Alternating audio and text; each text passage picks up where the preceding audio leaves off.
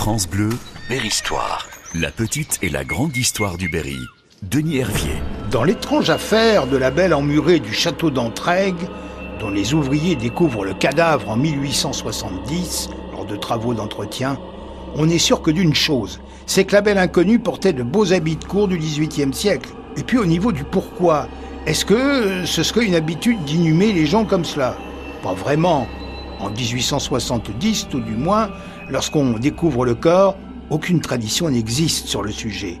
Donc, on penche de plus en plus pour un meurtre. Et s'il y a eu meurtre, le principal suspect pourrait être Pierre-François Gorge, un berrichon sans scrupules, escroc, l'un des fils précisément du propriétaire du château d'Entraigue. Un berrichon, ce Pierre-François Gorge, sans scrupules, qui partage son temps entre l'emprisonnement pour dette ou pour escroquerie et voyage au long cours dans toute l'Europe.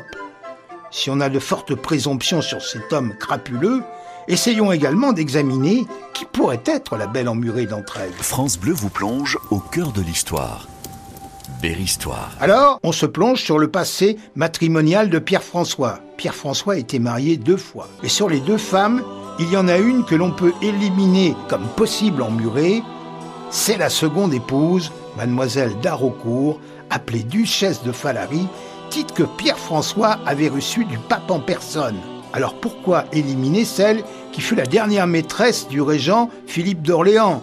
Régent qui d'ailleurs meurt entre ses bras eh bien, tout simplement parce que la duchesse de Falary, décédée en 1782, possède une vraie sépulture et non le mur de ce château d'Entraigue.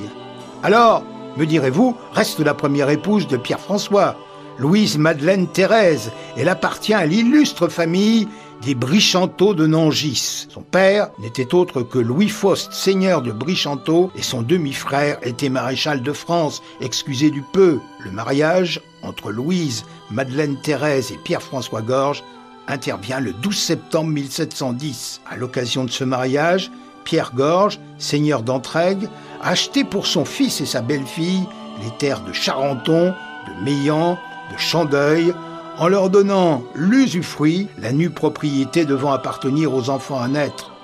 Il donne encore à son fils ces terres de la chapelle Crécy, évaluées à 150 000 livres, une maison à Paris, rue Varennes, et 10 000 livres en espèces. Oui, Pierre-François, le marié, aurait dû s'estimer heureux. C'est tout du moins ce que l'on pense dans les premiers jours. France Bleu, Berry-Histoire.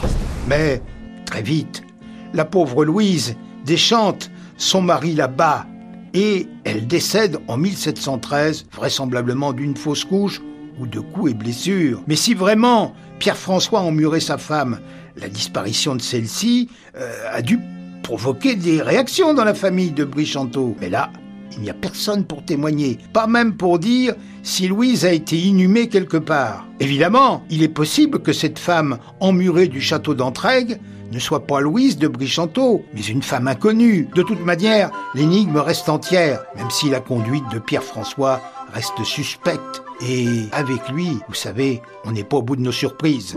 France Bleu, Berry-Histoire. Découvrez le Berry et son histoire mystérieuse, racontée par Denis Hervier.